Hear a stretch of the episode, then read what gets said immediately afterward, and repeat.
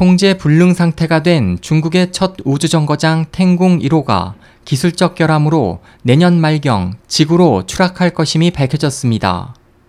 이십오일 가디언 등 외신에 따르면 톈궁 일 호는 중국이 자체적으로 개발한 무게 팔 점 오 톤의 첫 실험용 우주정거장으로 이천십일년 구월 발사돼 올해 삼월까지 공식 임무를 수행했습니다.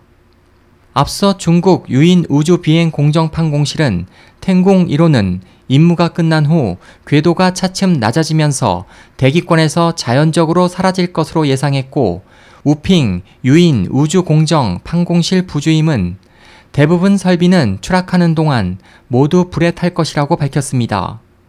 일반적으로 임무를 끝낸 인공위성은 지상에서 관제를 통해 대기권에 재진입시켜 완전히 연소시키지만 톈궁 일 호는 현재 기계 기술적 결함으로 수개월 전부터 통제 불능 상태가 된 채 궤도가 낮아지고 있습니다.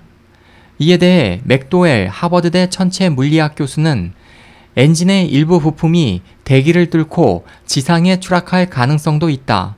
문제는 톈궁 일 호의 추락 시기와 떨어질 곳을 예측할 수 없다는 것이다.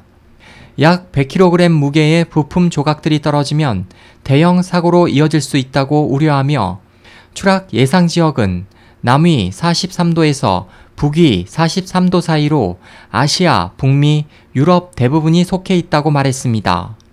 해당 지역엔 한반도도 포함됐습니다. 톈궁 일 호의 상황은 지난 유월 미국 우주과학 전문 매체 스페이스닷컴에 올라온 한 위성 추적 매니아의 제보에 의해 알려졌습니다. 당시 이 제보자는 톈궁 일 호의 상황 설명과 함께 중국은 해당 사실을 추락이 임박한 순간이 되어서야 전 세계에 알릴 것이라고 예상했습니다. 제보자의 예상대로 중국은 알려진 톈궁 일 호 상황에 대해 궤도가 낮아지는 동안 우주 중 다른 물체와의 충동 여부를 계속 주시하고 있다며 추락 예상 시기와 시점이 파악되는 대로 통보하겠다고 밝혔습니다. 에스오에이치 희망지성 국제방송 홍승일이었습니다.